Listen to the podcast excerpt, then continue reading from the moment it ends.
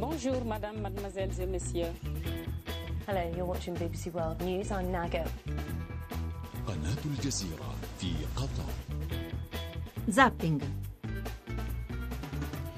Buonasera e benvenuti a Zapping da Daniela Mecenate. Ormai chi ci segue lo sa, il venerdì Loquenzi lo troviamo su Rai 2 nel programma Kronos alle 21.20 e allora eccoci qua stasera insieme voi ed io. Però oggi non sono sola in questo studio, con me c'è il nostro primo ospite che è seduto qui diligentemente vicino a me ed è il sindaco di Amatrice Sergio Pirozzi, candidato alla Regione Lazio. Lo, lo saluto subito. Buonasera Pirozzi. Ma buonasera a lei e a tutti i radioascoltatori. E poi, poi, come proseguirà Zapping? Avremo il re dei talk show, il re del talk show televisivo, che ora ha presentato un nuovo libro sui leader del XX secolo e anche dei giorni nostri, ossia Bruno Vespa, che ci racconterà qualcosa sui politici più importanti di ieri e di oggi, italiani e non. E poi affronteremo una questione insieme, ossia, dico insieme perché aspettiamo anche le vostre chiamate numerose al 335 699 2949, sono sicura che vorrete intervenire. La questione è questa, l'avete letto, la prestigiosa Università di Oxford ha deciso per i test di matematica concederà alle donne 15 minuti in più perché evidentemente le studentesse mostrano più difficoltà. È così, siamo proprio sicuri. Noi ne parleremo con il preside della facoltà di matematica della Sapienza di Roma e con Pier Giorgio Odifreddi un matematico, lo sappiamo, irriverente, che ha scritto anche recentemente un libro sulla democrazia studiata alla luce dei numeri.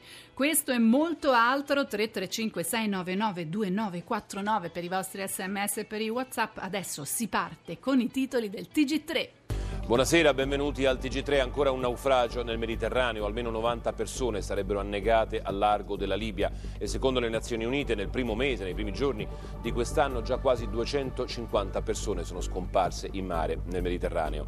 Ne parleremo e parleremo anche degli scontri tra migranti a Calais, nel nord della Francia. Ora vediamo i titoli con le altre notizie di oggi. I braccialetti nei magazzini sono in contrasto con la privacy, dice il garante. Calenda, mai in Italia. Amazon frena, rispetteremo la legge. Polemica di 5 Stelle e Liberi Uguali sul Jobs Act. Fa discutere l'iniziativa del Comune di Roma per far restare a scuola i bimbi non vaccinati. Raggi serve a garantire la continuità didattica. Lorenzin, così si viola la legge. Renzi presenta il programma del PD, 100 proposte, tra cui l'estensione degli 80 euro. Tra i 5 Stelle scoppia il caso De Sì e Berlusconi con noi al governo, niente caos. Il Consiglio di Stato rinvia la decisione sulla nomina dei direttori stranieri dei musei. L'incertezza non giova, commenta Franceschini, non diamo una bella immagine del paese. Al via Roma contro mafie, organizzato da Libera, il procuratore nazionale De Rao al TG3, mafie indebolite dal contrasto dello Stato e dall'impegno della società civile. E il cadavere di un clochard è stato trovato stamane all'interno dello stadio Flaminio di Roma. La struttura, da tempo in stato di abbandono, è rifugio per decine di senza tetto. Le 19.31 Zapping entra nel vivo. Partiamo infatti col nostro primo ospite, lo abbiamo già salutato. È qui in studio con me il sindaco di Amatrice, candidato alla Regione Lazio, Sergio Pirozzi. Ancora benvenuto a Zapping. Sì, salve. Allora, lei correrà, abbiamo detto, come indipendente, però fino a qualche settimana fa eh, era il nome su cui una parte del centrodestra puntava, no? Quindi, per esempio, Giorgia Meloni. Poi, invece, la stessa Meloni le ha chiesto di farsi da parte, le ha detto o appoggia Parisi, su cui poi la scelta è caduta, oppure è fuori. Come mai? Che è successo? No, eh, non lo dovete dire a me, io eh, sono stato espulso. Eh, secondo lei che è successo? Non lo so. Anche Berlusconi le ha chiesto espressamente di convergere su Parisi oppure di ritirarsi per non far perdere la coalizione, per non far vincere il centro-sinistra. E addirittura ha detto questo, dunque, vediamo un po', ha detto ha deciso di candidarsi da solo senza chiedere nulla a nessuno, nemmeno un appuntamento. Evidentemente aveva i suoi motivi. Ma eh, a me per ritirarmi me lo deve chiedere la gente. I più di 500 comitati che da due mesi lavorano sui territori. Cioè, nessuno può impedire ad una persona, una donna e un uomo libero, di cioè, di scendere di fare, di fare diciamo, il suo percorso. È paradossale che il centrodestra sceglie il proprio allenatore a 37 giorni dalle elezioni, per cui mi sembra chiaro che c'è stato un momento di impasse legato secondo me alle politiche. Invece io dico... Quindi alle, al voto nazionale. Sì, al voto lei. nazionale, ai collegi, le liti, ci vado io, ci vai te. E, e chiaramente si sono dimenticati di, di una regione, il Lazio, che invece ha bisogno, secondo me, di una guida nuova. Eh, ha bisogno di un cambio di marcia perché l'ente di prossimità più vicino ai cittadini è la regione e poi il comune che sceglie su tante cose, per cui sulla sanità, sui certo. trasporti, eh, sui rifiuti, Eh, sì. diciamo Sui sul terzo settore, sui fondi europei, beh, capite? Lei ha detto volevo cambiare la regione, anzi voglio cambiare Certo, la regione. certo. Come? Qual è una sua proposta bomba? Ma eh, io diciamo, non se posso lei parlare di diventasse bombe. presidente. No, io non posso parlare di bombe perché ho avuto la distruzione. Parlo certo. di proposta forte, questa uscirà fuori a metà febbraio. E infatti, lei Sarà- ha detto dal 15 cambia tutto. Perché? Che succede Cambia al 15? perché esce fuori questa proposta che nessuno ha mai fatto in Italia. Mm-hmm. Cambia perché in questa diciamo, settimana, dieci giorni, avrò l'attacco di tutti quanti i partiti, cercheranno di mettermi paura, di screditarmi, io questo lo so, però un uomo che è scampato al terremoto non ha paura di niente, io non tradisco le mie persone, la mia gente, ho avuto delle offerte importanti dal mondo del centrodestra, oggi ho sentito anche il presidente Berlusconi, Ah, ecco, quindi vi siete siamo sentiti. sentiti- Perché lui dice non mi ha chiesto nemmeno un appuntamento. ma no, c'è stato qualcuno che ha fatto in modo che non parlassi con lui, Ah, per cui c'è stato uno e altrimenti scambio. cosa gli avrebbe detto? Ma io questo qua era un incontro di un mese fa. Io per rispetto per una persona che ha fatto politica, che fa politica, io ho parlato in maniera serena con tutti i leader, con Paolo Gentiloni, con Matteo Renzi, con Matteo Salvini, con Giorgia Meloni. Avrei parlato molto volentieri co- col presidente Berlusconi. Io sono una persona del dialogo, chi fa l'allenatore è un uomo inclusivo, però io non sono un uomo in vendita, io ho i miei Certo. principi. A fronte di offerte straordinarie di seggi per me e per i miei amici di un sottosegretariato alla ricostruzione, io ho scelto la via più difficile, che è quella di cercare di cambiare tutte le aree terremotate del Lazio, ne sono tante. Non c'è solo Amatrice Accumuli, Mm. Eh no. Mm. ma c'è anche il terremoto delle periferie, c'è il terremoto della sanità, c'è il terremoto dei rifiuti. Poi dopo le scelte che faranno i cittadini saranno libere. Se, se pensano che la qualità della vita degli ultimi cinque anni nella regione Lazio è migliorata, è giusto che votino l'attuale presidente. Se pensano che sia peggiorata, hanno tre opzioni. C'è la candidata del Movimento 5 Stelle, c'è l'allenatore del centrodestra che è stato scelto due giorni fa quando il campionato Era già è iniziato. incominciato da tanto e c'è Sergio Pirozzi con la sua lista civica Con lo orgoglioso scarpone. Con lo scarpone. con lo scarpone e con l'impronta. Dal Lazio può partire un nuovo cammino di donne e uomini che non vengono scelti nelle segrete stanze delle segreterie in cambio di qualche seggio, in cambio diciamo di qualcosa. Ecco, lei ha rifiutato, ha detto, no, un posto da sottosegretario. Chi gliel'aveva offerto? Per caso... Antonio Tajani. Ah, ecco, Antonio Tai, perché si è parlato di così, una sua possibile eh, futura intesa con il Movimento 5 Stelle, no, con la, la candidata del fatto- Movimento 5 Stelle no, Lombardi. perché io ho accolto nella mia terra la candidata del Movimento 5 Stelle. Io penso che oggi la politica debba fare un salto di qualità. Non si è nemici, ma si è avversari. Per cui io è giusto che parlo con tutti, che mi confronto con tutti. Questo fa un uomo di istituzioni. E io avendo fatto l'amministratore pubblico da 22 anni per passione, io sono abituato al dialogo. Ecco, io mi auguro che questa campagna elettorale sia fatta, sia fatta di proposte, no con fango personale. Oggi i cittadini del Lazio devono capire che il 5 marzo non ci sarà un governo nazionale perché nessuna coalizione raggiungerà il 40%, questo è scritto. Questo è scritto, infatti. E sul Lazio si gioca tutt'altra partita che non è quella delle politiche, sono amministrative per cui dovranno decidere su quei temi che io dicevo prima, se è migliorata la loro qualità della vita o è peggiorata. Lì si giudica l'azione amministrativa di un sindaco e di un governatore.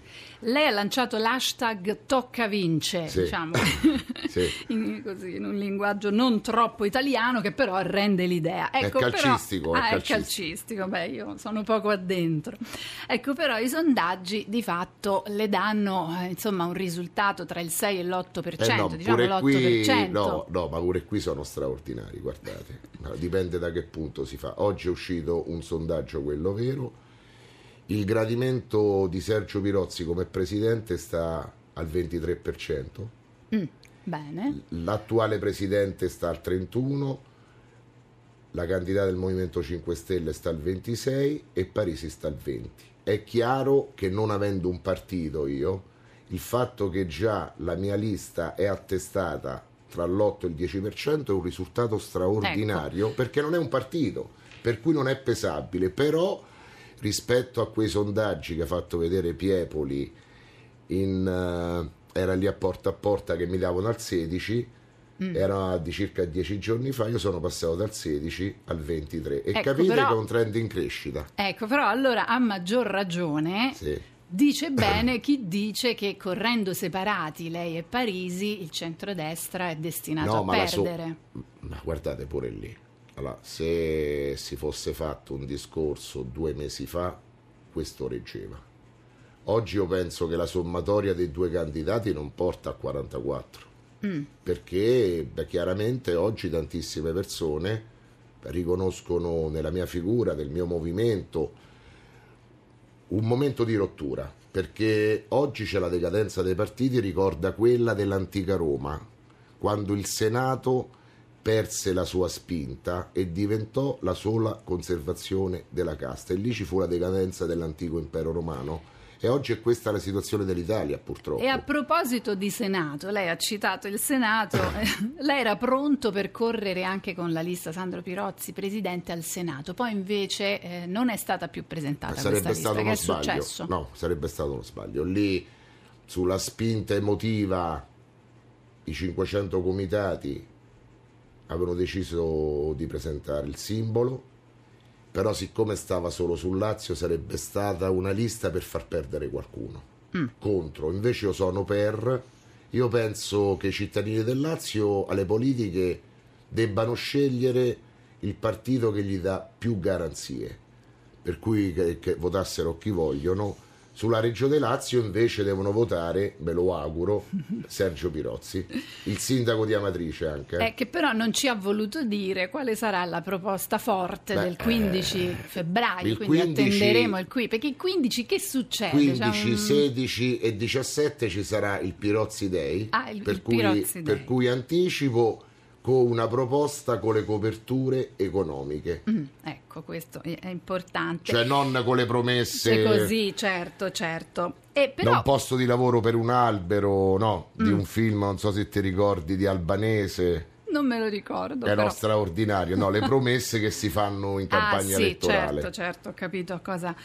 Dunque, questo potrebbe essere però, questa avventura, eh, indipendentemente da come andrà, potrebbe essere solo un inizio, cioè sta pensando a una candidatura futura per eh, le, le politiche, magari non in questa tornata, ma chissà. Ma io penso oggi, vedi, mm, io sono ancora presidente dei comuni dimenticati d'Italia, Mm. siamo più di 100 comuni, che ci siamo trovati insieme e, con- e condividevamo gli stessi problemi, per cui c'era, c'era l'abbandono sulla sanità, sui servizi, su tante cose, per cui non ci siamo mai chiesti questi 110 sindaci di che partito eravamo, ma parlavamo di problemi e di soluzioni. C'è una rete, questo non significa che Sergio Pirozzi ha l'ambizione di, di che cosa. Io, io chiaramente porto la mia esperienza, le mie proposte, quello che può cambiare in meglio oggi una popolazione che non crede in più nei partiti perché nessuno considera che c'è una alta astensione e che è dovuta dal fatto che tanti promettono per prendere il voto, poi il giorno dopo che hai promesso, se non sei in grado, tu allontani le persone dalla politica. Oggi c'è un partito sommerso che è del circa 40% che non vota più. Eh sì, il partito dell'astensionismo, perché non crede in più, perché non crede più. Due telefonate per il sindaco di Amatrice Sergio Pirozzi che è qui in studio con noi. Allora, Giorgio Darapallo, prego. Daniela, buongiorno. Buongiorno, buonasera. Sindaco, e buonasera. Salve. e complimenti per il Grazie. suo lavoro. Ad un politico eh, così esperto non posso che fare questa domanda, visto che ci stava arrivando anche lei. I partiti. Eh, lei crede, ritiene che questa disaffezione, sempre più, io sono un uomo della vecchia politica, la transizione che c'è stata, non c'è stata, eccetera, siano democraticamente nel loro interno, come prevede la Costituzione, con tutte queste epurazioni, ancora con il manuale Cencelli di vecchio stile, eccetera, eccetera, applicato, siano democratici veramente nella scelta eh, dei candidati, quindi siano conformi. Ed è per questo che magari una persona come me non crede più nel, nel partito, ma eh, stiamo- assistiamo soltanto a dei leader che impongono, diciamo, con delle schede eh, ottenute eh, in qualche modo, insomma, la, Quindi- loro, la loro- la loro leader- leadership. Un Vorrei- ascoltatore astensionista, evidentemente. Ecco.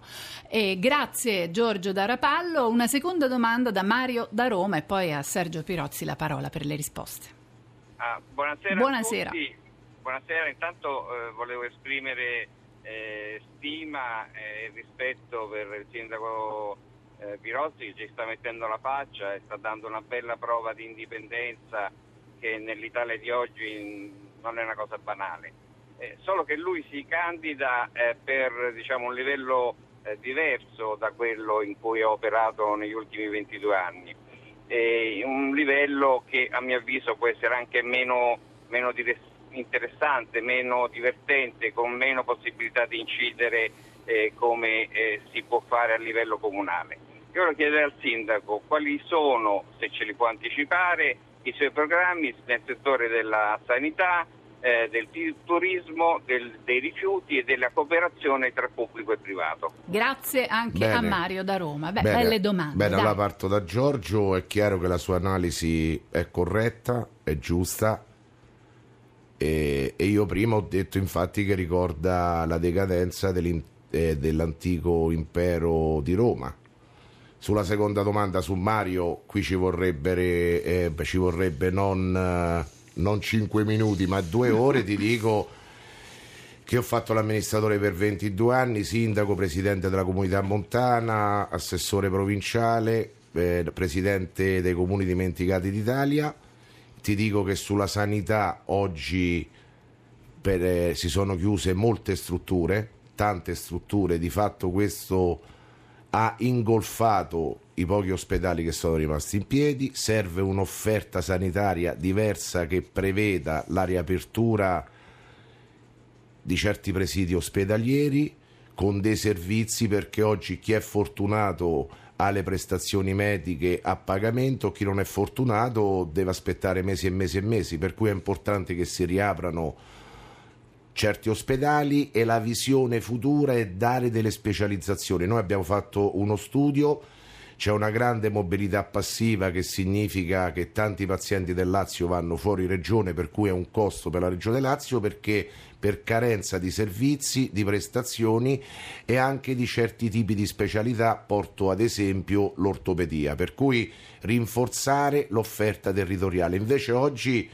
e questa è una scelta che poteva fare anche mia figlia di 9 anni, si è chiuso perché è la cosa più semplice, perché non si è studiato le caratteristiche dei territori. Per quello che riguarda i trasporti, io non sono come l'attuale presidente della Regione Lazio che ha svenduto il 3% delle linee regionali a favore delle linee dell'alta velocità.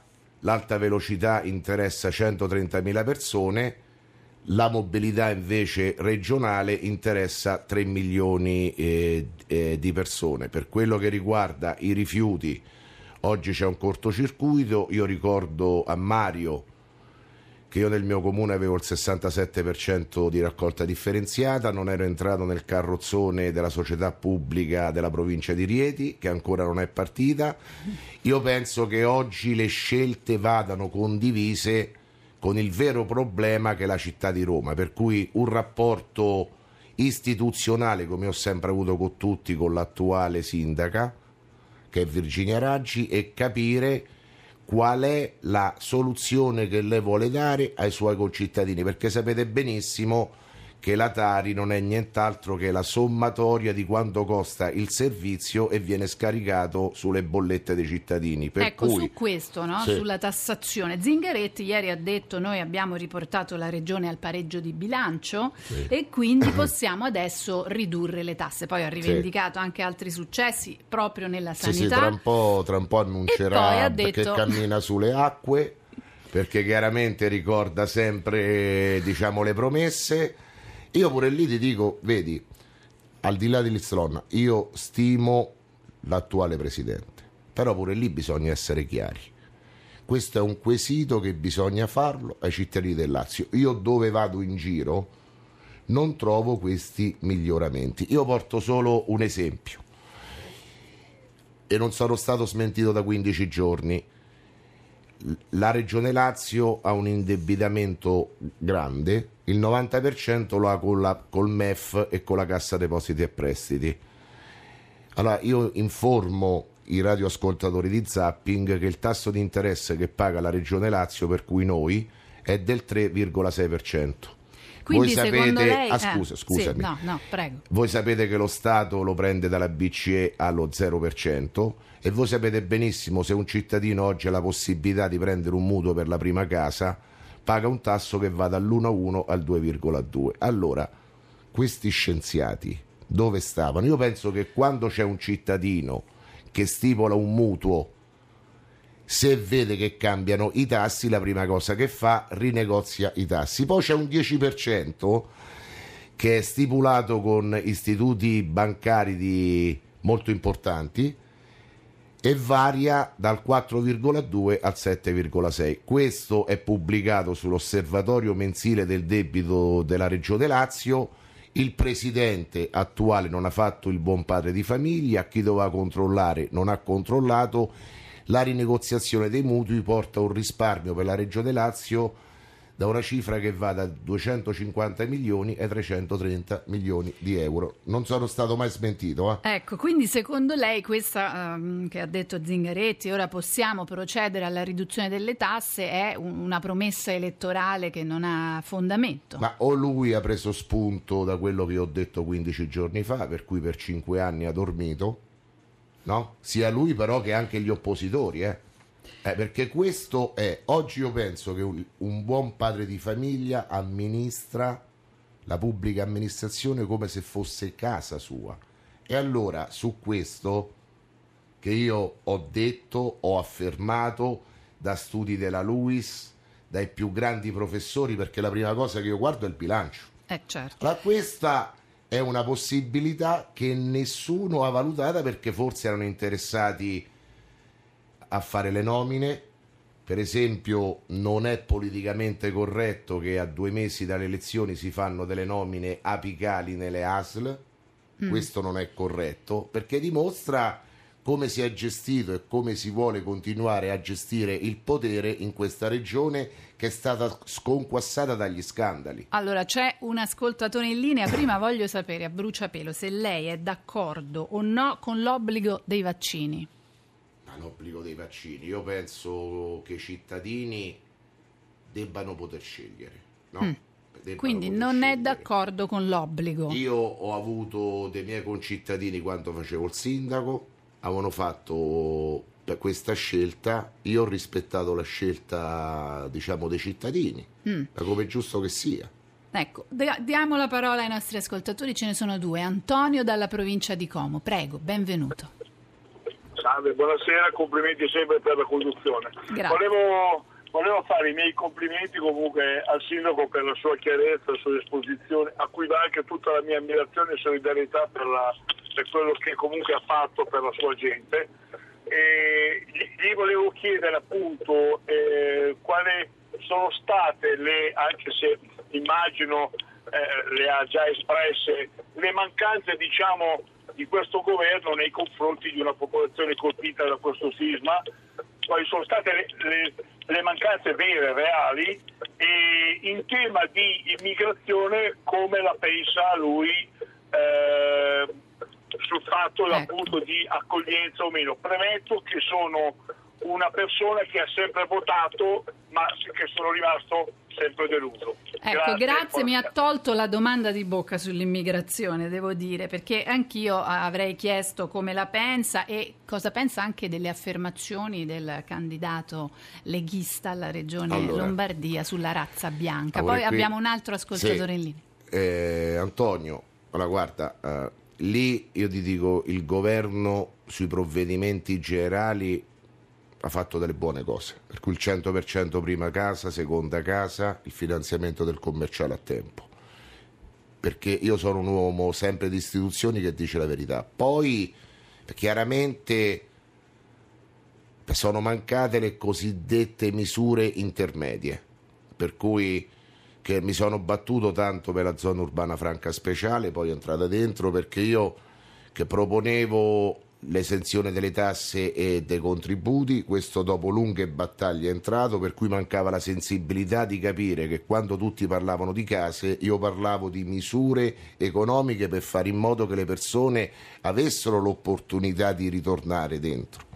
C'è stata una grande una grave mancanza e qui è la prima volta che ho attaccato e l'unica la Regione Lazio nella gestione delle macerie, un grave ritardo di tre mesi nell'espletamento della gara, io questo lo, lo considero la cosa più grave perché l'assessore non è entrato nella zona rossa della sofferenza delle persone, perché per me, per la mia comunità, quelle macerie era la storia delle persone che non c'erano più e questo ha causato Eh, e certo. causa ancora oggi gravi disturbi psicologici della mia, eh, della mia comunità per quello che riguarda l'immigrazione.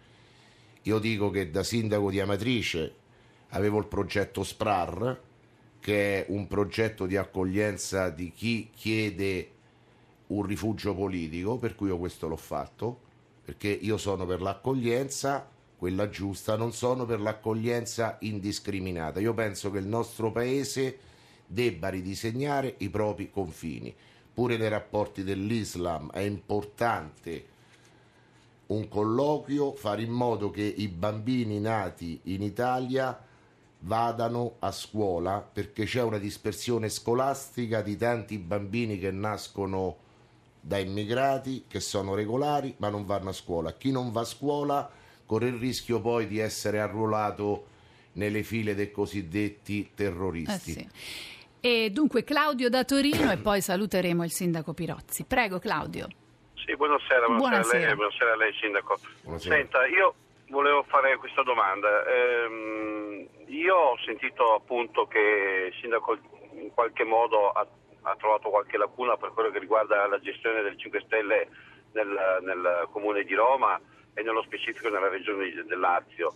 Invece ho considerato che lui corre da solo e, e mi sembra di sentirlo abbastanza eh, Motivato. sincero, chiaro, motivato, tutto quello. Perché invece non prende per mano e e non provi invece a, a quantomeno a suggerire? Perché qui siamo sempre un po' alle solite, ai soliti discorsi. Io, sono, io ero un ex elettore del centro-sinistra, ho 52 anni, le immagini. Dunque, per la prima volta, eh, anche questa sarà la seconda voto 5 Venga Stelle. la domanda. La domanda è quella di collaborare più con 5 Stelle al posto magari proprio perché sono nuovi, hanno ereditato solo Mm. il peggio e hanno bisogno forse di un buon suggerimento quale il sindaco credo possa dare. Grazie, quindi un invito a, così, a un No, vabbè, ma c'è incontro, Maio così lì, insomma, no? c'è Di Maio eh, che penso che dia diciamo, i consigli al Movimento 5 Stelle. Io penso che oggi però sia il momento di dire che c'è un grande bluff che è la sinistra e la destra. Ci hanno sempre diviso con questo io penso che sia il momento di dire quali sono le cose giuste e quelle sbagliate. Mm. ecco io penso che sia il caso di cambiare pagina, di voltare pagina. E allora noi ringraziamo per essere stato con noi Sergio Pirozzi, sindaco di Amatrice e candidato alla presidenza della Regione Lazio. Lo ringraziamo e lo salutiamo. Grazie per essere Grazie stato a qui. voi, grazie. E adesso noi proseguiamo, andiamo avanti, diamo il benvenuto al giornalista televisivo per eccellenza. Ebbene sì, è il padrone di casa di porta a porta a Zapping, Bruno Vespa. Benvenuto. Grazie, buonasera a tutti. Dunque, lei ha scritto un libro che analizza i leader più importanti del secolo, no? del secolo sco- dal secolo scorso fino ad oggi, e si intitola Soli al comando, da Stalin a Renzi, da Mussolini a Berlusconi, da Hitler a Grillo, quindi storia, amori, errori, pubblicato da Mondadori. Ecco, lei li- ha divisi questi leader, che sono 28 eh, leader mondiali, tra cui 11 italiani, li ha divisi in 10 categorie. Come si è regolato? Ma insomma, intanto per scansioni e per, per appartenenze, insomma, i grandi dittatori, i grandi democratici e poi via via fino ai, a chi non è mai stato solo al comando come leader, come leader democristiano e, e, e poi fino ai, ai nostri, insomma, ai contemporanei, ai nostri, ai nostri conterranei. Ecco, quindi un'analisi, Renzi, uno studio, eh, uno studio che attraversa molti decenni. Qual è il tratto però? Un secolo, sì, è la storia di un Eh sì. secolo perché poi questi personaggi si, si danno il, il- il bastone, è una staffetta, insomma, perché ognuno porta all'altro, insomma, dalle dittature alle democrazie e le varie poi declinazioni delle democrazie e le nuove dittature, insomma, Eh, potremmo- da quelle di prima. Ma, Potremmo insomma, trovare un, un trade union, un tra- un- una caratteristica, un tratto che li accomuna, La solitudine. la La solitudine. solitudine, perché anche quando hai delle masse sterminate, poi alla fine ti trovi solo. Spesso tradito, spesso tradisci, ma alla fine è l'uomo solo al comando, appunto è solo al comando, perché è solo al comando perché comanda da solo, ma poi anche la solitudine, insomma, si deve confrontare con la propria, con la propria solitudine. Quindi hanno avuto Perché- il potere ma non la felicità, non una vita serena. Molti hanno fatto una brutta Direi, fine, come eh, sappiamo. sì, molti hanno fatto una brutta fine, altri hanno avuto, per carità, ci sono stati anche uomini, penso a Churchill, penso a Roosevelt, penso a no, Di Gasperi qualche amarezza incenerita l'ha avuta, ma insomma ci sono state anche persone che sono finite, finite bene, però insomma nel momento proprio del potere, secondo me quando loro si sono chiusi, come si dice, nella loro cameretta la sera, insomma non credo che, No, eh. che avessero tanto di che... Tanta cioè, felicità. No, perché insomma poi non si fidavano di nessuno, perché difficile eh, distinguere, questo vale anche oggi, eh, basta vedere quello che è successo negli ultimi Ah, giorni, certo. insomma, E- distinguere, distinguere proprio i fedeli dagli infedeli, gli opportunisti dagli amici sinceri, e questo più sali e più è complicato. Insomma. E quindi quale possiamo, possiamo trovare una differenza di fondo tra i leader di ieri e quelli di oggi? A parte il contesto ovviamente storico. Beh, insomma, quelli di oggi vivono in un mondo migliore, complessivamente migliore, in un mondo, eh, diciamo, più ricco, eh, in un mondo in cui i paesi democratici sono, sono cresciuti molto rispetto, rispetto al passato. Quindi non c'è dubbio che le grandi dittature cioè, io ho cercato di analizzare bene i dittatori perché, per capire soprattutto perché hanno avuto tanto consenso.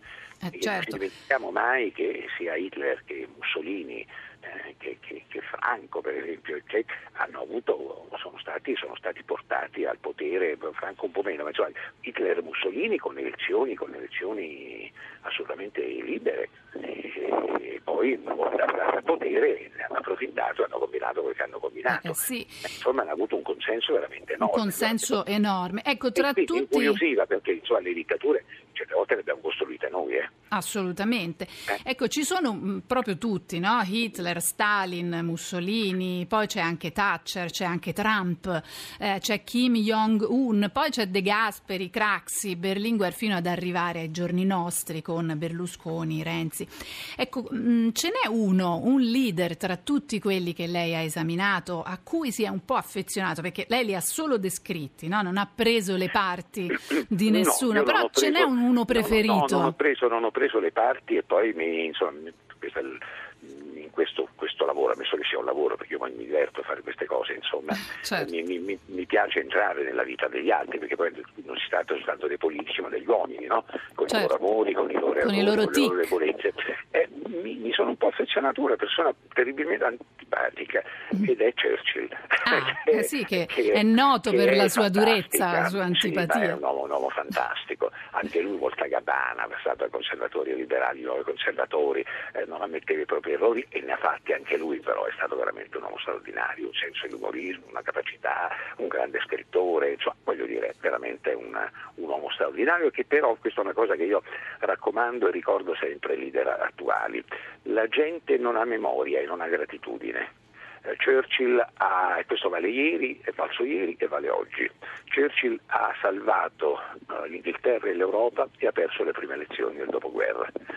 Perché la gente proprio non... non Beh, questo potrebbe, riportandolo ai giorni nostri, potrebbe un po' valere anche per Matteo Renzi che all'inizio aveva un enorme consenso e poi dopo, dopo il referendum, eh, diciamo, ha avuto una parabola che sembrerebbe essere in discesa. Lei tutto questo glielo aveva pre- predetto, tra l'altro. Sì, sì, sì, quattro anni fa, quattro anni fa, sì, perfetto. Atten- cerca di non cadere perché quando ti alzi troverai soltanto eh, Rimani da lotti, solo. lotti, lotti e la bosca e lui ha detto ma no, non esagerare, qualcun altro è rimasto insomma, però, però tutti quanti, tutti, eh, tutti quanti sono scivolati nel momento della massima sicurezza. Mm. Questa è una lezione di vita per i politici e anche per tutti noi. Mai essere troppo sicuri di quello che si ha, mai essere troppo sicuri nelle mh, decisioni, nella vita, eccetera, perché e mai essere troppo presuntuosi. Mai dire mai. Perché mai, mai. Ecco, mh, in effetti, cosa l'uomo della strada, no? che non è a contatto col potere, il lettore, cosa può imparare da questi ritratti? Oltre alla Beh, curiosità, puoi imparare, ovviamente. puoi imparare, adesso io non, insomma, non mi permetto di, eh, di insegnare, Eh, posso, posso raccontare, io racconto e dai racconti capisci intanto perché sono successe tante cose e forse intuisci anche quelle che possono accadere. Certo. E sono tutti uomini tranne Merkel. Ah no, c'è anche No, no, anche Thatcher. Thatcher, C'è anche Thatcher. Thatcher, quindi Eh, due sì, sole sì. donne. Due sole donne purtroppo, sì, sole donne. Ma insomma se dovessi scrivere un libro di questo genere tra dieci anni probabilmente... le Probabilmente, certo, ce ne sarebbero di più. E mh, ovviamente lei ha parlato eh, anche di Berlusconi, no? Quindi quali retroscena rivela su Silvio Berlusconi? Ma io di Silvio Berlusconi rivedo, rivedo tutta la parabola, quindi anche momenti in cui lui ha conquistato l'Italia e momenti in cui l'ha persa, l'ha persa per, eh, per- per i suoi errori, appunto, per le sue miopie, l'ha persa anche perché gli alleati, appunto perché nessuno mai fidarsi di nessuno, a un certo punto hanno tentato di fargli la festa. E sono riusciti anche a fargli la festa, ma la cosa divertente di Berlusconi è che tante volte è morto e tante volte è, È risorto, e infatti. Ed oggi si sta pigliando delle soddisfazioni pazzesche perché anche i nemici, anche all'estero, eh, più, più acerrimi, guardano a lui in termini, in termini molto, molto, molto benevoli, cosa che francamente secondo me nemmeno lui che ama molto se stesso avrebbe Si aspetterebbe. Ecco, c'è No. un ascoltatore per lei, Bruno Vespa, è Fabio Prego. da Martina Franca. Sentiamo, benvenuto. Buonasera, Buonasera. buonasera, al dottor Io, Puglia, eh, sono vicino a lei in questo momento. Ah, è in Ah, Puglia. Prego, Io mi da- dica. Bene, io mh, non ho avuto ancora il piacere di leggere il suo libro, però diciamo è un tema che mi affascina tantissimo, dal momento che proprio in questo periodo diciamo piuttosto bollente sotto l'aspetto politico, sono in forte dubbio eh, caduto. carenza Ah. di, di pronto? Sì, ecco, per Eh, un di attimo è scomparso, sì, sì, c'è sì, stato sì, un momento di buio. Il Bluetooth è dubbio, esploso. forte dubbio. un forte dubbio proprio sulle mh, capacità ehm, tecniche e anche dei nuovi leader. In passato c'erano leader che sommavano, oltre magari alla- alle capacità ehm, oratorie e quant'altro, anche una preparazione importante su vari profili. Quindi eh, questi ragazzi che si affacciano no, alle, a, Ecco, ogni tanto perdiamo la linea con, con Martina Franca. Comunque, Ma insomma, credo di aver ecco, capito più o meno. la, la- allora, la intanto, domanda. eh, è noto che la eh, seconda repubblica, o chiamiamola quella attuale, eh, i leader attuali hanno strutturalmente, eh, salvo eccezioni, una preparazione inferiore ai leader di ieri, non perché siano meno bravi o meno capaci o meno intelligenti, ma perché quegli altri si erano formati lungamente, insomma, no? se uno pensa alla carriera che hanno fatto non dico De Gasperi, Togliatti, ma anche tutti i leader democristiani, lo stesso Craxi, lo stesso Berlinguer, voglio dire, si erano formati e quindi erano stati molto selezionati. Qui ci sono molti leader nati in maniera un po' frettolosa e quindi evidentemente l'esperienza uno non è che se la possa inventare. Certo. Vengono aiutati però dalle tecnologie, vengono aiutati da dati e dalla rapidità con la quale si acquisiscono informazioni che i leader di ieri non avevano. Però non c'è dubbio, insomma, l'esperienza, l'esperienza come disse Reagan ad un suo giovane competitore, dice beh non voglio approfittare della mia maggiore età, insomma. ecco, lei ha parlato anche a proposito di competenza, di formazione, lei ha parlato anche di Beppe Grillo. Sì. Qual è la sua, al di là di quello che lei scrive, qual è la sua questo Sono opinione? stato profetico, eh, perché ho detto prima che succedesse che Grillo si, sarebbe, si stava annoiando. E, e poi Quindi successo. voleva trovare qualcosa da fare. Secondo me non riconosce, non riconosce più. Lui, insomma, lui si è trovato questo giocattolo che gli è esploso in mano. Diciamolo con franchezza, insomma, è passato dalle piazze del Vaffa, che erano le piazze di protesta, a un movimento molto molto importante, insomma, un certo. movimento veramente importante. Quindi eh, cioè, a un certo punto forse non, non lo so, eh, non, ho, non ho titolo, cioè, probabilmente non l'ha più riconosciuto. Insomma. E Anche Di Maio, perché- secondo lei, ha la stoffa, il il passo del avuto- leader? Con il quale ho avuto, io non mi permetto di dare giudizi, ma ehm, ho avuto con lui delle lunghe conversazioni e ho detto questo con Andreotti perché mi pareva di un moderatismo assoluto, insomma, io mi sentivo continuamente, io che sono moderato da sempre, ma mi sentivo sempre scavalcato in fatto di moderazione. Beh, se ha la stessa carriera di possibile. Andreotti, Di Maio, insomma, penso se lo, se lo possa augurare Beh, come l'età- longevità. l'età- l'età- allora, loro hanno cominciato con la stessa età, adesso per carità, però credo che nemmeno Di Maio osi paragonarsi a una persona come Andreotti, insomma, No, così, certo. così strutturata, può darsi magari fra 30 anni eh, non lo sarà. Ma ehm, eh, quello che è, è- è, mm, diverso è appunto, ripeto, la galitta che molti di questi ragazzi non hanno, non hanno fatto. E quella è l'esperienza. Eh, certo. E è prima, prima di lasciare Bruno Vespa, che è in eh, collegamento in diretta con noi qui a Zapping, un'ultima domanda, cioè questa. Lei ha inserito anche eh, Gentiloni, l'attuale Presidente del Consiglio, nel suo libro sui leader. Ecco, però in effetti Gentiloni non sembra avere l'immagine dell'uomo solo al comando. Ma infatti io quando gli ho chiesto l'appuntamento non gli ho detto il titolo del libro e lo scrivo temendo che si sarebbe Se no, no, spaventato. esatto, non si lui- faceva lui- intervistare, se no. No, no, dice, ma anche io sono al comando, ma chi io? Cioè, e- invece è stata una delle pagine più, più- più- più piacevoli, anche più divertenti, perché lui ha un senso dello humor piuttosto, piuttosto forte e- ed è una persona che in qualche modo ha rassicurato anche, no? È diverso da Renzi e, e i due sono abbastanza complementari.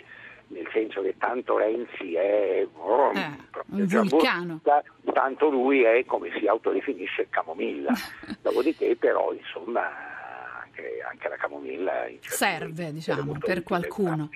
Bene, noi ringraziamo allora Bruno Vespa per Ma essere grazie stato voi con grazie che ha noi. avuto la pazienza di ascoltarci.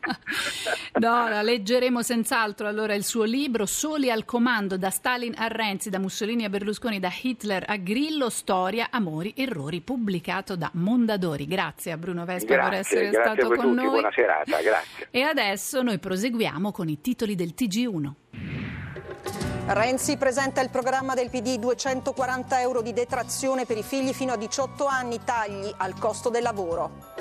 Berlusconi al TG1, mai alleati del PD, il nostro unico piano è vincere con il centrodestra 5 Stelle, scoppia il caso De Sì. Bufera sui braccialetti per i dipendenti Amazon, mai in Italia, dice il ministro Calenda, il garante contro le norme sulla privacy. Russia Gate, Trump rende pubblico il documento segreto sui presunti abusi dell'FBI, molti dice dovrebbero vergognarsi. Nuovo naufragio al largo della Libia, si temono 90 vittime, ritrovati i corpi sulla spiaggia di Zowara, tratti in salvo altri 157 migranti. Cermis, 20 anni dalla tragedia, un aereo militare americano tranciò i cavi della funivia, 20 morti, il ricordo di un testimone. Los Angeles rende omaggio a Gina Lollobrigida, icona del cinema mondiale, da oggi l'attrice, 90 anni, alla sua stella sulla Walk of Fame a Hollywood. Sono davvero commossa, ha detto ai numerosi fan presenti alla cerimonia. E sono le 20 e 11 minuti, siete all'ascolto di Zapping, Daniela Mecenate stasera con voi. Io vi ricordo subito il nostro numero 335 699 2949 perché sono certa che adesso avrete voglia di contattarci mandandoci sms o whatsapp anche vocali perché ci stiamo per spostare su un tema che ha fatto discutere moltissimo in questi giorni, ossia la decisione della prestigiosa Università inglese di Oxford di concedere alle donne, alle studentesse, un quarto d'ora in più agli esami di matematica, quindi 90 minuti il test per eh, gli studenti, 105 per le studentesse, perché il motivo sarebbe che il rendimento delle ragazze è inferiore a quello dei compagni maschi, quindi il preside della facoltà ha deciso di affrontare così il problema, dando diciamo, questo aiutino alle studentesse. Ma allora la matematica è una cosa da maschi? Basterà questo bonus di 15 minuti a sanare questo eventuale gap? Noi lo chiediamo a chi eh, ha i numeri, è proprio il caso di dire per risponderci, perché di studenti ne ha visti moltissimi, quindi ha tanta esperienza.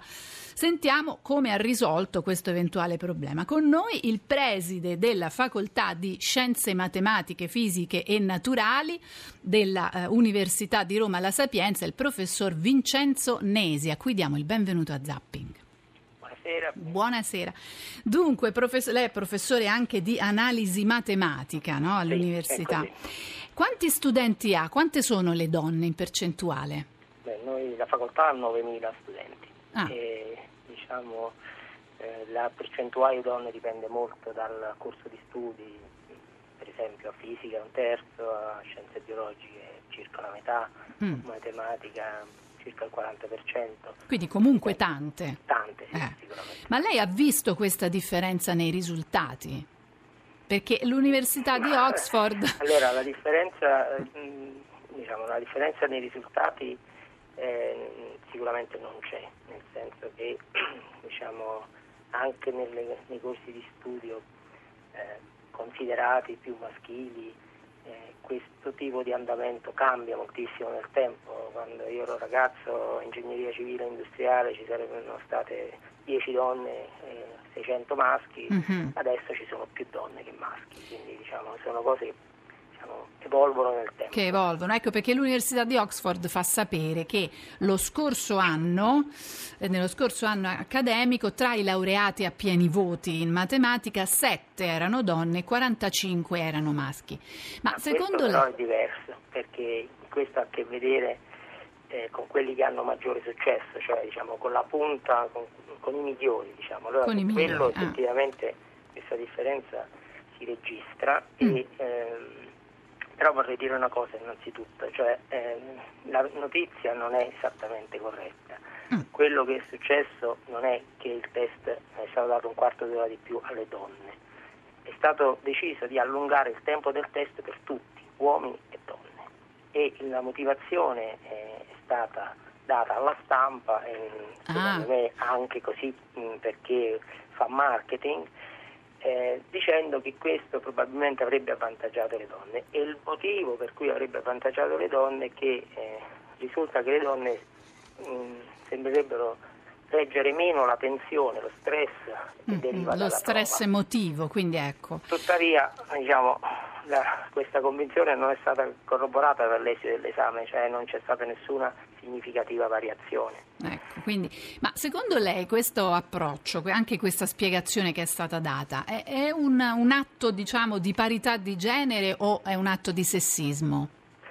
No, penso che bisogna guardare le cose un pochettino più dall'alto, cioè un pochet- mm, queste cose sono molto studiate, ci sono degli organismi internazionali, eh, lo dico per le ascoltatrici e ascoltatori che fossero interessati, l'acronimo si ricorda bene anche se è anglosassone perché ricorda una parola italiana, PISA, Mm. c'è un lavoro enorme su questo, però vorrei magari citare due o tre cose che secondo me mh, tendenze planetarie che sono state acclarate. Diciamo. La prima è che le femmine che studiano, perché vale la pena di ricordare che ci sono paesi dove le femmine è No, proibito eh, sì, studiare, infatti. eh, nel 2004 erano decisamente avanti a livello planetario rispetto ai maschi nell'abilità della lettura e nel 2014 sono ben più avanti, circa un anno mh, di vantaggio.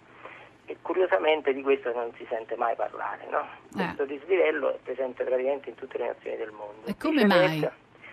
E viceversa esiste effettivamente un dislivello a vantaggio dei maschi per la matematica che rimane abbastanza stabile da parecchio tempo. E lei come se lo spiega questo? Ecco, diciamo questo è molto interessante, ma eh, diciamo, mh, il, innanzitutto questo dislivello, al contrario di quello per la, la, lettura, non è presente in tutte le nazioni del mondo. Ci sono molti paesi, che, eh, precisamente i paesi dove l'istruzione eh, prende i maggiori investimenti, specialmente per la matematica, dove le donne fanno benissimo, fanno praticamente come i maschi e comunque fanno molto meglio di tutto il resto del pianeta. Quindi mm-hmm. non è vero che le donne non possono arrivare a questo livello alto, è vero che in alcuni sistemi educativi ci sono dei fortissimi elementi di pregiudizio. Per esempio, eh, innanzitutto eh, è stato un esperimento molto interessante su un campione molto ampio, si fa un test oggettivo, domande e risposte automatiche, ai docenti non viene detto qual è il risultato, poi però si chiede ai docenti di valutare secondo loro qual è il rendimento dei loro studenti. Mm. Quando si tratta di matematica, gli insegnanti sistematicamente sottovalutano il rendimento reale delle femmine. Quindi pratica. tendono a pensare che i maschi andranno meglio, saranno sì, più bravi. Eh, diciamo, diciamolo in maniera forse più evocativa, significa che se si tratta di matematica, a parità di rendimento il maschio prende 7 e la femmina prende 6. Eh. Magari se si fa un corso di cucito o di ricamo succede il contrario. Succede il contrario, so. certo. Però quello che succede è che uno tende ad appassionarsi di più a ciò in cui riesce meglio. Quindi mm-hmm. se, secondo questi studi, dall'età di 4 anni si comincia a creare questo eh, diciamo, pregiudizio contro le capacità matematiche delle donne e anzi secondo me se si entra in un negozio di giocattoli, ma qua non parlo adesso da scienziato, ma così da, da papà, si capisce questo pregiudizio, si, si, comincia a creare già in fasce. Quindi un fattore culturale talmente forte che influenza eh, la stessa capacità di giudizio delle donne, che loro stesse talvolta si sentono inferiori ai maschi sul piano sì, della tecnologia, direi, della direi matematica. Che, direi che se mi permette una metafora, immaginiamo che una donna e un uomo debbano fare un discorso davanti a un uditorio. Quando entra il maschio tutti applaudono, quando entra la donna tutti fischiano. È vero mm. che devono fare entrambi un discorso, ma la donna sarà più tesa. Certo. Il problema è che non è che è più tesa perché è più fragile, ma perché il clima è più ostile. Ecco, Quindi, è chiarissimo. Eh, se la metafora ha fondamento, credo che allungare il tempo per tenere il discorso non è la soluzione migliore bisogna convincere l'uditorio a non fischiare senza motivo. Certo, e tempo. alle donne a sentirsi più sicure. Eh certo. Ecco, con noi il professor eh, Vincenzo Nesi, che è il preside della facoltà di matematica alla Sapienza di Roma. Un'ultima domanda, poi la lascio andare. So che voi eh, nella vostra facoltà avete messo in atto varie iniziative sulla parità di genere, sulla lotta alla discriminazione e anche addirittura alle molestie, fin dal 2013, quindi lei è stato un precursore. Sì, direi di sì. Eh, sì, eh, è diciamo, abbastanza palese che eh, diciamo, noi viviamo in un mondo in cui le regole, tutte le regole, le hanno scritte i maschi, sia le, le, leggi dello Stato le regole con cui si fanno i test e l'università non fa eccezione purtroppo. Certo. Eh, avere attenzione a questo tema è complesso perché a volte è veramente molto sottile il tipo di pressione che si opera sulle donne, però io le posso dire per l'esperienza che ho fatto che questa pressione esiste, esiste sulle studentesse, esiste sul personale tecnico amministrativo, esiste sulle professoresse e eh, anche il solo fatto di declinare eh, un linguaggio un pochettino meno orientato a far sembrare sempre che ci siano solo i professori, gli studenti eh, e così via, credo dia un contributo a far diciamo, a valorizzare la presenza delle donne. Grazie. Allora, ringraziamo molto per essere stato con noi e per averci dato insomma, questa visione ottimista sulle possibilità delle donne di fare matematica, scienze e così via. Noi lo ringraziamo il professor Vincenzo Nesi, preside della Facoltà di Scienze Matematiche, Fisiche e Naturali dell'Università di Roma La Sapienza. Grazie. Ringrazio io voi per l'invito e ringrazio ascoltatrici e ascoltatori. Grazie ancora e noi andiamo avanti facendo zapping tra i titoli dei TG, stavolta il TG5. Un rituale prima di accanirsi sul corpo sono gli ultimi agghiaccianti elementi che emergono dall'inchiesta sulla morte di Pamela Mastropietro.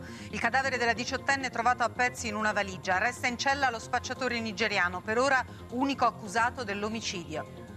I ragazzi vivono una nuova rivoluzione culturale, divorano le serie tv sempre più avvincenti e capaci di affascinare generazioni diverse, navigano in rete, spesso senza la partecipazione dei genitori. Lo psichiatra Andreoli. Il paradosso è confondere realtà e mondo virtuale fino a sentirsi inadeguati nella vita.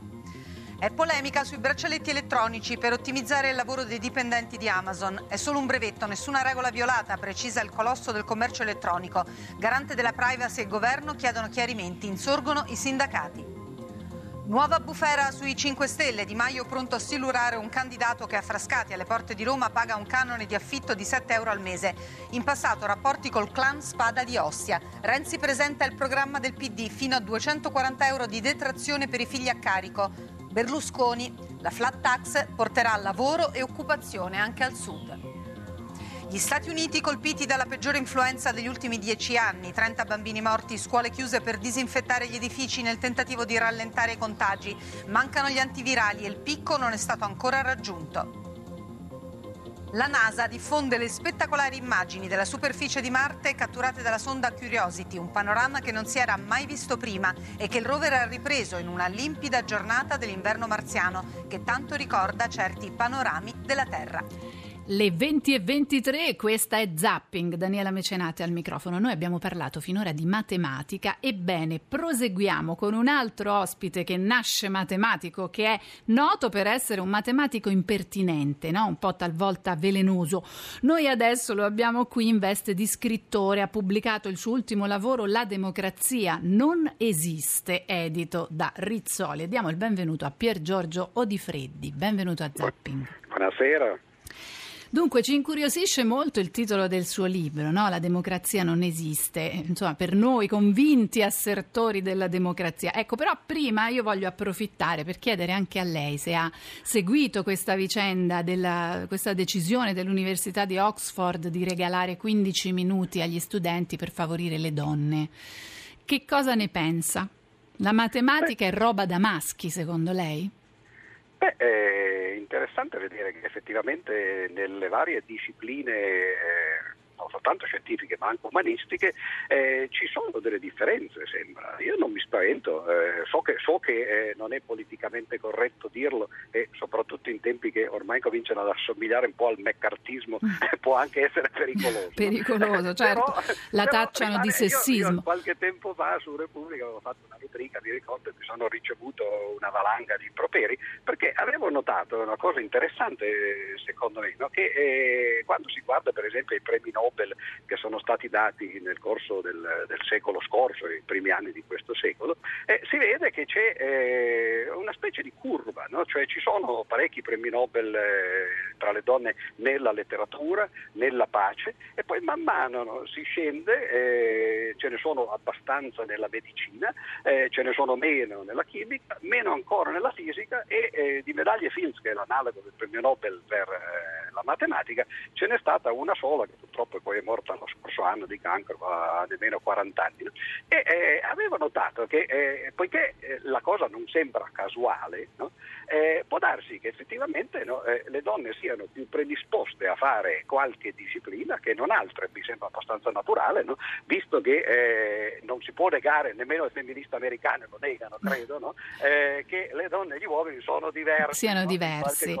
Il fatto è che ogni volta che si dice che qualche cosa è diverso, lo stesso discorso tra l'altro si fa anche per le razze, no? non si può più parlare di razze, no? perché se si dice che ci sono delle razze allora poi ci sono delle diversità e ci sono sempre gli ingenui che credono che se ci sono due cose diverse, una è migliore dell'altra, dell'altra. No? e allora o l'altra è peggiore. E quindi secondo lei ha fatto bene l'Università di Oxford a regalare dico, diciamo, questi 15 minuti? Le donne ne avrebbero potuto o ne approfitteranno, ma ne avrebbe potuto approfittare anche Albert Einstein che era noto per essere una persona estremamente lenta nel eh pensare. Sì, distratto, e questo certo. non significa nulla, tra l'altro la matematica eh, non è eh, una, una, disciplina da circo dove bisogna fare le acrobazie, quello che conta è raggiungere il risultato. Einstein si diceva che nelle discussioni era imbarazzante addirittura agli inizi perché andava a sentire queste conferenze e faceva le domande più stupide possibili e, e tutti si guardavano, no? dice ma questo è Einstein, solo che lui poi continuava a fare domande anche dopo no? che erano state risposte quelle semplici no? e si arrivava a fare domande cruciali eh, andando oltre. Quindi la matematica non è una questione di velocità. Io per esempio personalmente sono sempre stato contrario alle Olimpiadi, non contrario nel senso che vorrei che le- la gente non le facesse, Mhm. ma non mi piacciono come, eh, Come come tipo di- atteggiamento eh. le Olimpiadi di matematica. Le- le- la matematica non è uno sport, no? non importa chi arriva prima, importa chi fa giuste le cose. no? Certo. E magari ci si mette di più e, e l'importante è farle, E farle bene. Ora se si dicesse che le donne sbagliano i calcoli, vabbè, allora la cosa sarebbe complicata no? e, e preoccupante. Ma se ci mettono di più, per esempio, magari perché hanno una struttura diversa del Mhm. pensiero che serve in altri campi no? e, le fa eccellere in altri campi e magari le fa eh, diventare più lente in questo. Lei dice non c'è niente di male.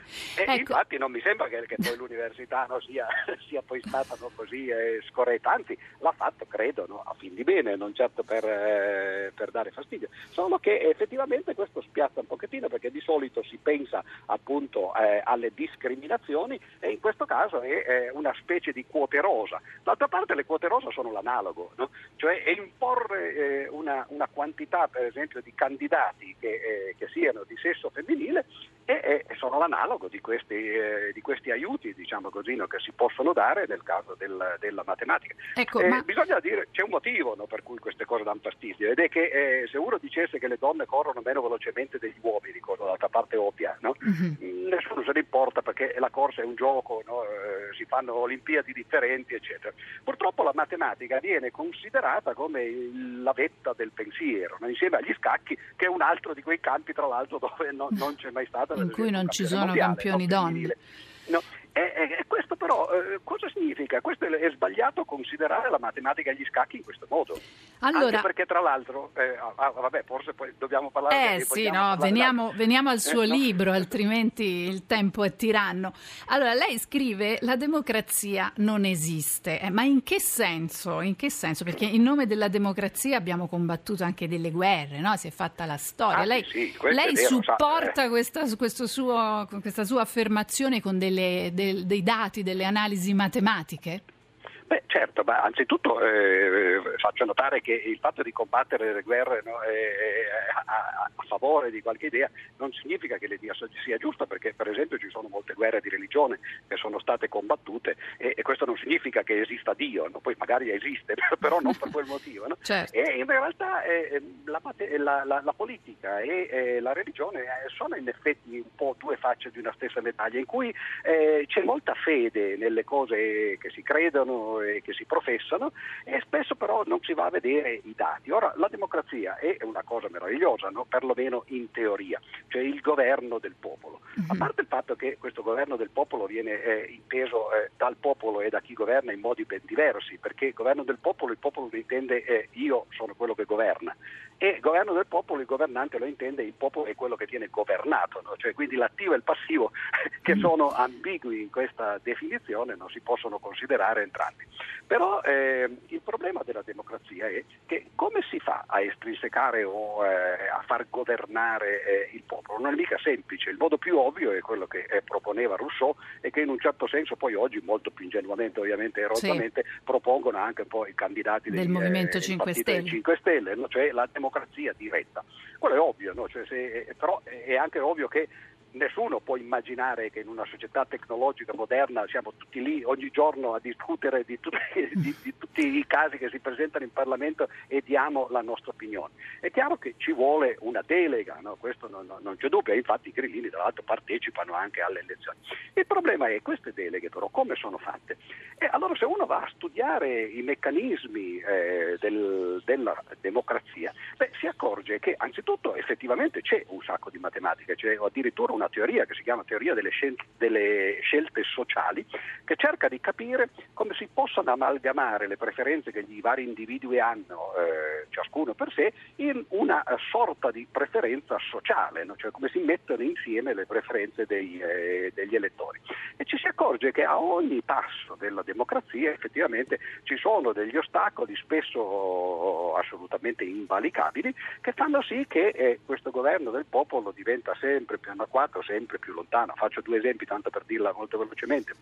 Per esempio, eh, i, i eh, distretti elettorali, eh, beh, eh, in realtà chi li fa questi certo? Sono, Eh, fa lei dice governo, sono no? stabiliti comunque da Eh, qualcuno, sono no? stati, sono stati da, da qualcuno, però la cosa interessante che la matematica ci insegna, e questo è il motivo per cui poi si combatte così tanto dietro le quinte, perché noi non abbiamo nessuna voce in capitolo in questo, che se uno ritaglia per esempio una grande zona dove c'è eh, una uniformità di votazione e la fa diventare due distretti, e beh, se quelli che prima avrebbero Certo. preso eh, un voto soltanto no, eh, riescono ad averne due no, perché si è scorporato quel distretto, no, ovviamente Ecco. hanno un vantaggio. Allo stesso modo si può fare il contrario. No, E quindi eccetera. secondo lei è, è un mecca- la democrazia diciamo, è qualcosa di difettoso e perfettibile, però allora qual è l'alternativa?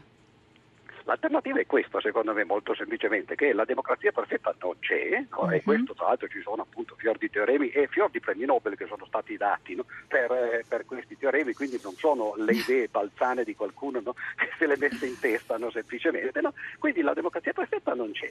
Però di imperfezioni ce ne sono tanti tipi no? e si può essere più o meno imperfetti. no? Ora, eh, Certo. mi sembra che quello che noi abbiamo e che ci propongono i nostri governanti eh, da sempre eh, in generale, ma in particolare in questi ultimi anni, no? è, è una democrazia molto imperfetta. Tanto per cominciare il maggioritario, che eh, non a caso nel 1953 veniva chiamato legge truffa, quando era una cosa molto diversa perché la legge truffa del 1953 dava una maggioranza di seggi, eh, a- un premio di maggioranza diciamo, al partito che avesse preso la maggioranza assoluta. Certo, quindi è chiaro che... il maggioritario dà la maggioranza dei seggi a un partito che però ha una minoranza dei voti. Certo, no? ma è chiaro che veramente il sistema roba- elettorale influenza tantissimo anche l'esito Eh, del eh, voto certo. e la democrazia stessa. Beh, lei nel suo libro parla di tantissime cose, parla di confini, parla di tasse, Sì, io ho cercato di parla di cittadinanza. tappe, appunto, no, del- eh, per esempio la cittadinanza, certo.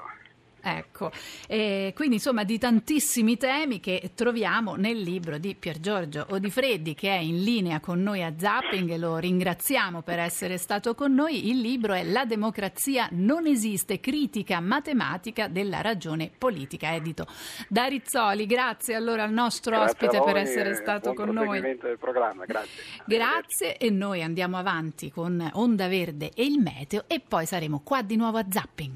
Zapping.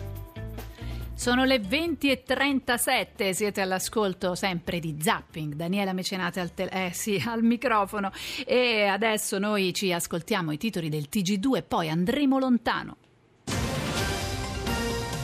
Ancora polemiche sui vaccini. La sindaca di Roma Raggi a scuola anche i bambini non vaccinati. La ministra Lorenzin proposta fuori legge non si scherza sulla pelle dei più piccoli. Renzi presenta il programma del PD 100 proposte per il paese. Berlusconi insiste sulla flat tax. Di Maio, se il candidato De Sì vive in una casa popolare a 7 euro non può stare con i 5 Stelle. In furia la polemica su Amazon e l'ipotesi di braccialetti per controllare i lavoratori. Il colosso informazioni fuorvianti. Il ministro Calenda non ci saranno in Italia. Atti di bullismo nella Velinese, un adolescente è stato picchiato per un debito di 25 euro e a Santa Maria a Vico parlano i compagni di scuola del ragazzino che ha sfregiato l'insegnante. Il Consiglio di Stato con una sentenza rimette in discussione la presenza di direttori stranieri nei musei. Il ministro Franceschini in Italia difficile fare riforme. Hollywood celebra Monica Bellucci, icona del cinema italiano nel mondo. A Los Angeles una giornata tutta dedicata all'attrice Umbra e un riconoscimento alla sua carriera internazionale. E noi adesso vi prendiamo idealmente per mano, vi portiamo tutti voi che ci seguite nella Valle dei Re, a Luxor, quindi in Egitto, perché qui al lavoro in questo momento c'è un team di super esperti, tutti italiani del Politecnico di Torino precisamente, impegnati in uno scavo che potrebbe dare frutti eccezionali, attesi dai ricercatori di tutto il mondo. E si cerca infatti la misteriosa e mai ritrovata, nonostante le ricerche di secoli, la misteriosa tomba della regina egizia per eccellenza, ossia lei, la bella Nefertiti. E allora noi abbiamo tirato fuori dallo scavo, se così si può dire, proprio dal tunnel in cui probabilmente sta lavorando il coordinatore di questa ricerca così prestigiosa che è con noi a Zapping, è il professor Franco Porcelli. Benvenuto e grazie. Grazie a voi. E dunque, allora spieghiamo bene cosa state cercando, perché io l'ho detto ovviamente per sommi capi. Cosa state cercando? Ci è stato egiziano di verificare un'ipotesi che la tomba di Tutankhamon di fatto potrebbe essere parte di una tomba più grande che appunto potrebbe appartenere proprio alla regina Nefertiti. È un'ipotesi, lo dico subito, che a me appare piuttosto audace, mm. peraltro non sono un egittologo, quindi non mi permetto di discuterla. Certo. Quello che posso dire è che siamo naturalmente molto onorati che la scelta di verificare questa, ipotesi eh, sia, sia caduta proprio su di noi, dopo che sono stati fatti due due tentativi in precedenza andati in un certo senso a buca. Quindi noi siamo chiamati per fare il test conclusivo e decisivo. Ecco, quindi insomma per gli studiosi italiani questa è anche una grande occasione di visibilità, d'altro canto noi abbiamo anche una, una tradizione positiva in questo senso. Ecco perché eh, spieghiamo eh, ai nostri ascoltatori, eh, Tutankhamon era il figlio no, di Nefertiti, che morì giovanissimo. Esatto, quindi vorrebbe che si fosse cercato un, po' in fretta un, un, luogo di sepoltura adeguato. In effetti la tomba di Tutankhamon è molto piccola rispetto alle dimensioni tipiche delle tombe che si possono trovare nella Valle dei Re. Quindi ci può stare l'ipotesi che, che l'abbiano messo lì ricavata. in tutta fretta, diciamo, e magari non sì. era la tomba dedicata a lui. Quindi la vostra ipotesi è che ci siano collegate delle altre, diciamo così, sale, se così le possiamo chiamare, in cui magari è seppellita proprio Nefertiti. La cosa che mi colpisce è l'utilizzo di tecnologie assolutamente innovative, anche queste se non ho capito male italiane, eh, quindi non ci sono solo archeologi, no? noi siamo abituati a immaginare l'archeologo con i suoi libri, i suoi occhialetti, invece qui ci sono proprio dei georadar, delle attrezzature, ci sono anche degli ingegneri lì con voi. Sì, allora questo innanzitutto eh, va detto che è un, un progetto italo-egiziano, un progetto congiunto. Gli archeologi lato egiziano, poi noi abbiamo insieme nel nostro team l'ottima dottoressa Giuseppina Capriotti che è la direttrice del centro archeologico mhm. italiano mm-hmm. al Cairo. Peraltro noi siamo eh, geofisici, io sono un fisico, mm-hmm. lavoro al Politecnico di Torino, insieme a me ci sono altri colleghi che sono diciamo di provenienza ingegneria e anche geologia, abbiamo anche una collaborazione con il Dipartimento di Scienze della Terra del, Accidenti. Quindi una vera e propria equip molto complessa. Ecco, voi quindi cosa vi aspettate? Dicevamo che lei non, insomma, trova questa ipotesi un po' audace, no? quella di trovare effettivamente la tomba di Nefertiti, però ci sono, secondo le vostre rilevazioni, ci sarebbero effettivamente degli ambienti ancora da esplorare. Quindi cosa vi aspettate? Abbiamo fatto delle misure eh, all'esterno della tomba di Tutankhamon. Abbiamo effettivamente trovato due potenziali, noi le chiamiamo anomalie nel nostro gergo mm-hmm. tecnico, cioè due aree, due volumi nel sottosuolo che sembrano avere caratteristiche diverse rispetto alla roccia circostante, caratteristiche in questo caso di resistività elettrica. Allora, che queste siano delle camere segrete Beh, insomma, non possiamo dirlo. Sicuramente c'è qualcosa di sotto che vale la pena di, di, di capire meglio. Ora, di esplorare. Queste, queste anomalie, però, va detto, non sono proprio collegate alla tomba di Tutankhamon. La più vicina si trova ad una decina di metri, 12 metri per essere precisi. E è nel sottosuolo, più o meno allo stesso livello della camera funeraria della tomba Tutankhamon, però non vediamo un corridoio che, che, collega questa anomalia che potrebbe appunto essere una potenziale camera mm-hmm. con, con, la tomba nota di Tutankhamon. No, non lo vediamo, quindi in questo momento forse anche bene tenere i piedi per terra certo. e non, non alzare troppe le aspettative. Esiste questa teoria che dice che di fatto dovrebbe esserci un corridoio. Mm-hmm. Eh, questo corridoio potrebbe a rigore effettivamente essere in asse con l'anomalia che noi abbiamo trovato, cioè l'anomalia potrebbe essere in fondo a questo ipotetico corridoio. Ah. Noi sappiamo che gli antichi egizi per proteggere le tombe faraoniche da possibili predatori a volte riempivano apposta di detriti mm-hmm. i corridoi, costruivano false Questo eh, certo. sappiamo. Certo, se fosse veramente eh, però... la tomba di Nefertiti sarebbe una scoperta eccezionale. Beh sì, sarebbe un po' come vincere la lotteria. Come eh sì, come vincere la lotteria. Dire, però, però insomma, diciamo così, che noi Siete prudenti. Tanto se questo corridoio esiste, penso che riusciremo a stabilirlo.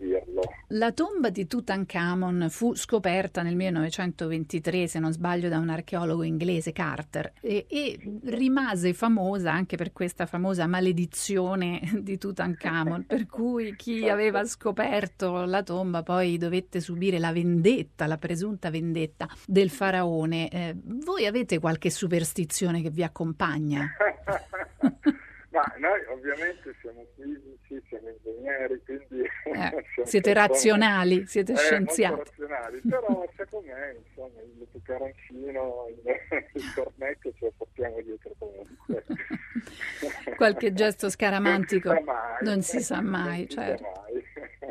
E adesso come, che state facendo in questo momento? In questo momento ci stiamo preparando per, per- per la nuova sessione di misure, Eh, noi lavoriamo prevalentemente di sera e di notte, cioè quando il Certo, infatti vi abbiamo proprio tirato fuori. vi Eh, abbiamo- sì, sì, sì, infatti lavoreremo fino alle due e mezza di mattina con un piccolo intervallo per, per tirare avanti fiato. per- Certo, giustamente. Sottoterra, voi state lavorando in un tunnel sotto... all'interno, all'interno della tomba eh, di, di Tutankhamon, Accidenti. è un posto meraviglioso. Eh la sì. È un, è un posto meraviglioso, senza- infatti. Senza nessuno, è un posto veramente Porteremo giù tre sistemi radar diversi. Mhm. Oggi ovviamente il programma di lavoro abbastanza serrato. Andremo avanti così per sei giorni. Ah, ecco, quindi fino al 6 febbraio, giusto? Sì, esatto, abbiamo cominciato ieri. Bene, allora noi ringraziamo tantissimo per aver lasciato per un attimo questo scavo così meraviglioso, così affascinante e per averci portato in questo clima, in questa atmosfera nella Valle dei Re il professor Franco Porcelli che è il coordinatore di questa ricerca alla caccia della tomba di Nefertiti. Grazie. Grazie, grazie a lei e arrivederci a tutti. Grazie. E adesso i titoli di Rai News 24.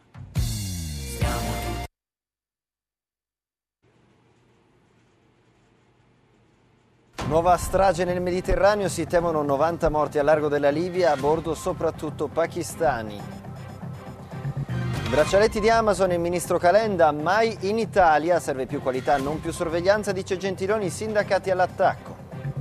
Renzi presenta il programma del PD, 240 euro al mese per figlio, incentivi per l'indeterminato, salario minimo e aiuti per chi perde il lavoro. I bimbi non vaccinati restino a scuola, la sindaca Raggi scrive al ministro Lorenzin che risponde, la sindaca è contro la legge. Trump toglie il segreto a un rapporto contro l'FBI, hanno politicizzato le indagini su Russiagate a favore dei democratici, accusa. Da Hollywood all'Italia, 120 donne del cinema in campo contro le molestie, una lettera contro un sistema di potere, Re News parlano Lollo Brigida e Bellucci. E rieccoci qua, 20 e 48. In chiusura noi guardiamo già alla prossima settimana, perché lo sapete, saranno i giorni, i giorni intensi del Festival di Sanremo, la 68esima edizione. E noi allora siamo andati un po' a spiare dietro le quinte, a vedere come vanno tutti questi preparativi, che clima si respira. Tutto questo col nostro uomo a Lavana, no? col nostro uomo sul posto, ossia Gian Maurizio Foderaro, responsabile musicale di Radio 1. Ciao, ciao Gian Maurizio, dove ti trovi? Che aria tira lì? Buonasera. Buonasera. No, ancora dobbiamo dire la verità. Eh, noi eh, partiamo domenica, però abbiamo, abbiamo già eh, diciamo, tutto pronto. Oltretutto, insomma, noi siamo tra i fortunati che ascoltano le canzoni prima, di conseguenza, se Ah. vuoi te le posso, le posso cantare tutte quante, così facciamo, facciamo parlare di noi. Le hai imparate tutte a memoria prima ancora di andare lì. Beh, diciamo che le abbiamo ascoltate attentamente perché praticamente c'è questa, eh, questa tradizione che eh, vengono fatte ascoltare gli addetti ai lavori ed è diciamo, una cosa in gran segreto se vogliamo, però fa parte, è uno dei riti del, del festival, quello di ascoltare le canzoni, anche se poi dobbiamo dire una cosa, eh, che noi naturalmente ascoltiamo la versione da eh, quella che poi sarà commercializzata. Certo. In realtà il festival si gioca sul palco, è il festival della canzone italiana e il palco, quel piccolo palco, perché poi alla fine bisogna dire la verità, anche se la magia della regia, eh, quest'anno torna Duccio Forzano che conosce bene il festival, che ha già fatto eh, regie ai tempi di, ehm, in passato con Gianni Morandi e quindi conosce e sa come eh, far amplificare quegli spazi, perché in realtà lo spazio dell'Arison è abbastanza piccolo, è un teatro, diciamo un medio teatro di provincia se vogliamo, che però Beh, diventa... a vederlo sembra Eh, molto infatti, grande, molto infatti quella, accogliente. quella è, la, è la- è la magia de- della RAI che anche in uno spazio così, insomma, dei nostri diciamo, addetti ai lavori, scenografi e tutti quanti, dall'ultimo tecnico al primo responsabile che riescono ogni anno a regalare delle, Eh sì. eh, delle emozioni dal punto di vista scenografico perché in realtà si tratta di un, di un medio teatro di provincia. Ecco. E quest'anno la gara come funzionerà? Sarà come gli anni scorsi o ci saranno No, delle novità? assolutamente, un- ci sono tante novità e la novità principale è che non ci sono, è una gara senza gara se vogliamo, o meglio alla fine ci sarà un dei vincitori, uno per i big e uno per i giovani e poi naturalmente il premio della critica, ma non ci saranno eliminazioni, quindi diciamo che da questo punto di vista eh, si perde un, un elemento che televisivamente eh, di solito fa la differenza. Siamo abituati ai talent, a vedere scorrere, tra virgolette, in modo molto simbolico il sangue no? di chi rimane. sì. chi- E, e questo è un elemento che televisivamente funziona. Quindi in questo caso eh, Claudio Baglioni è stato davvero un capitano coraggioso come canta insieme, perché ha messo al centro la musica e in questo modo si è garantita la partecipazione di artisti che in qualche modo Mhm. non amano essere, in Essere eliminati poi, no? Ecco. rischiare l'eliminazione. Ma come si arriva al vincitore? So che c'è un televoto, Eh sì, sì, c'è eh, una giuria demoscopica. c'è la- ecco, eh, sì, la- la- da una parte la giuria del televoto e dall'altra naturalmente c'è la giuria eh, fatta da, da esperti, in parte è stata già svelata perché sono quelli che hanno, che hanno selezionato insieme al direttore o al dittatore artistico come si è definito ecco, questa cosa. Quindi, però ci saranno, non, ci- non verranno svelati durante il cammino, si, si aspetterà diciamo, la parte, i giorni finali per sapere eh, quale sarà la classifica. Ecco. La cosa importante è che proprio in queste ore si sono definiti, sono i super ospiti, cioè quest'anno diciamo, la quota è abbastanza adulta per quanto riguarda la musica, ma stanno confermando la loro presenza nell'ordine. Gianna Nannini, Giorgia, Laura Pausini, Inegramaro, Gianni Morandi, quindi sarà davvero la festa Eh, poi- della discografia italiana. Poi ci ecco, sarà perché- anche Sting, no? Sting con Shaggy, un'altra- un altro ritorno, un- un- una collaborazione nata eh, in Giamaica. Eh, Sting e Shaggy sono due mondi apparentemente molto lontani, ma hanno dato vita ad un progetto importante e noi stiamo suonando a Radio 1 da qualche giorno il nuovo disco, appunto, che è molto interessante. Quindi diciamo che eh, eh, avremo, ci sono molte sorprese. Eh, ci- si parla molto di questa canzone di Ron, eh, non l'abbiamo sentita, firmata da Lucio Dalla, ma anche la suggestione diciamo napoletana del mondo di Enzo Avitabile con Peppe Servillo e poi naturalmente l'esordio in un posto come Sanremo dello Stato sociale che di solito oltre al primo maggio e, e altri e centri sociali non era andato anche se godono di una grossa popolarità. Poi tanti ospiti nei duetti, cioè le- il venerdì Eh la- eh, lì hanno veramente ritroveremo Giussi Ferreri, ritroveremo degli attori, E ritroveremo infatti tanti Migi nomi interessanti nei- Certo, nei certo. duetti. Diciamo che eh, si sta componendo, ah, è un festival molto interessante, anche perché, diciamo, anche se non lo dice Claudio, però c'è un'eredità pesante per giocare col titolo di una trasmissione fortunata proprio di Carlo, che sono le edizioni di Carlo Conti, con, con ascolti record, perché è vero, la musica, lo spettacolo, tutto quello che volete, però poi quando sono le 10 del mattino eh, si va a vedere Eh certo, gli l'Auditel ed ascolti, è- l'Auditel. ed è importante che ci siano. Però diciamo che gli elementi si stanno combinando bene. Ancora non vi possiamo dire ovviamente quella che secondo noi è la canzone, però insomma sì, ci sono diverse canzoni eh, molto particolari. Ripeto, eh, in questo momento eh, se dovessimo dire chi è- viene dato rispetto agli altri, c'è Ron con questo pezzo di Dalla che per motivi evidentemente Eh, certo, di, nostalgici anche di- di- eh, di amore nei confronti di Lucio Dalla, però ce ne sono molte altre interessanti. Poi insomma ci sono i Pooh che invece di, eh, dovevano sciogliersi invece sono moltiplicati Eh, sì, è vero. Ma di solito chi è dato per vincitore all'inizio poi non vince quasi mai. Ma guarda, ti dico, la differenza la farà il palco perché eh, bisogna vedere quale sarà l'interpretazione. Ci sono, è un po' come in alcune partite di calcio, se c'è quel giocatore che attraversa la settimana diciamo, della vita e quindi inanella una prestazione dietro l'altra, lo vedremo crescere sul palco. È accaduto così in diverse occasioni, penso a Roberto Vecchioni, ma penso anche agli stadio, dipende anche dalla serata di duetti come va. Ci sono tanti elementi che si devono combinare. C'è ad esempio il ritorno del, di Luca Barbarossa con una Eh canzone sì, in, in romano, eh, ci, Ci sono i c'è Enrico decibel. Ruggeri. eh, I decibel, decibel. con Enrico Ruggeri, eh, loro porteranno Migi Yur sul palco, ma poi ci saranno anche eh, insomma, di- diverse cose. eh, Nina Zilli che si porta eh, eh, Sergio Camariere, insomma ci sono tanti artisti anche che daranno manforte ai big in gara. Sì. E poi attenzione perché la gara dei giovani secondo me riserverà delle sorprese. Ah, tu hai sentito già le canzoni, Beh, naturalmente. le canzoni dei dei gio- giovani.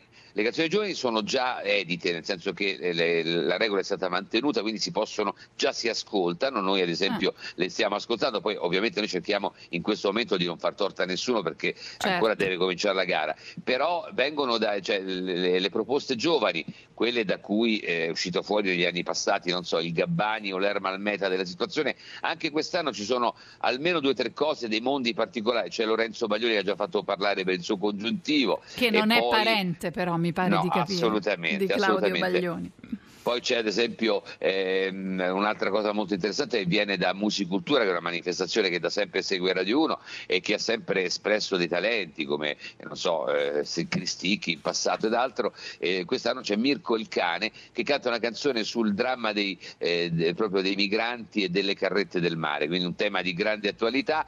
Quindi insomma c'è un po' quello che accade nel mondo, tanto amore ma anche tanta società in questo festival. Bene, allora noi siamo curiosi e attenderemo con ansia martedì, se non sbaglio, Certo. apre il sipario. Ecco, No, martedì... ovviamente vogliamo ricordare che la squadra di Radio 1 sarà il gran completo, c'è Certo. Carlotta Tedeschi, la Faienz, c'è Marcella Sullo. Io darò una mano ai eh, ragazzi ai colleghi del mattino di 6 su Radio 1, ma insomma durante la giornata eh, racconteremo e suoneremo questo festival. Grazie allora a Gian Maurizio. Foderaro con cui ci risentiremo spesso, responsabile musicale di Radio 1 e conduce Prima Radio 1 ogni mattina dalle 5 alle 6 insieme a Giulia De Cataldo. Grazie, Zapping si ferma qui alle 20.56, grazie in redazione a Giovanni Benedetti, a Luca Conti, a Valeria Riccioni, in regia Leonardo Patanè, per la parte tecnica Giacomo Tronci e Stefano Catini alla parte video. Adesso eh, i programmi della rete Zapping torna lunedì. Grazie da Daniela Mecenate per averci seguito e buon proseguimento. Rai Radio 1.